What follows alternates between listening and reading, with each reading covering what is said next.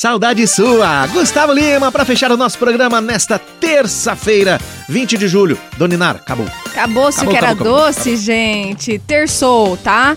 Que Deus abençoe, uma ótima terça-feira e até amanhã. Valeu, Ina, pela parceria. Mais um programa Bom Dia Londrina. Obrigado vocês também, ouvintes 98.9, os melhores ouvintes do mundo. Obrigado a nossa equipe que nos ajuda a levar o programa diário aí na sua casa, no seu celular, no seu radinho, no seu computador, tá bom, gente? Amanhã, 8 horas, a gente volta. Vem aí a nossa mensagem final final, vem também aí a, a, a reprise do comentário final com Ricardo Espinosa. E meio-dia 5 tem as velhinhas mais gostosas do passado de volta no seu rádio com o Rádio Vitrola, sob o comando de Valmir Pedroso. Panterinha, tchau! Tchau, pessoal! Até amanhã! Tá comigo? Tá com tudo! Tamo junto! Mensagem final do Bom Dia Londrina. Castelo de Areia. Num dia de verão, estava na praia observando duas crianças brincando na areia. Elas trabalhavam muito, construindo um castelo de areia com torres, passarelas e passagens internas.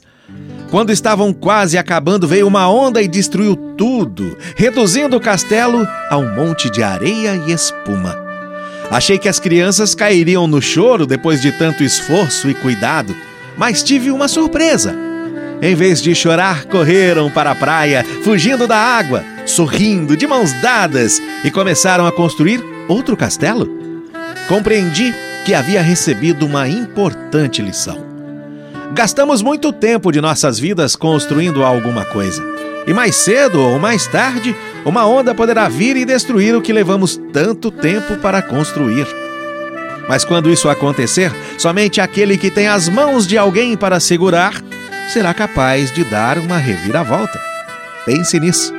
Amanhã a gente se fala, pessoal.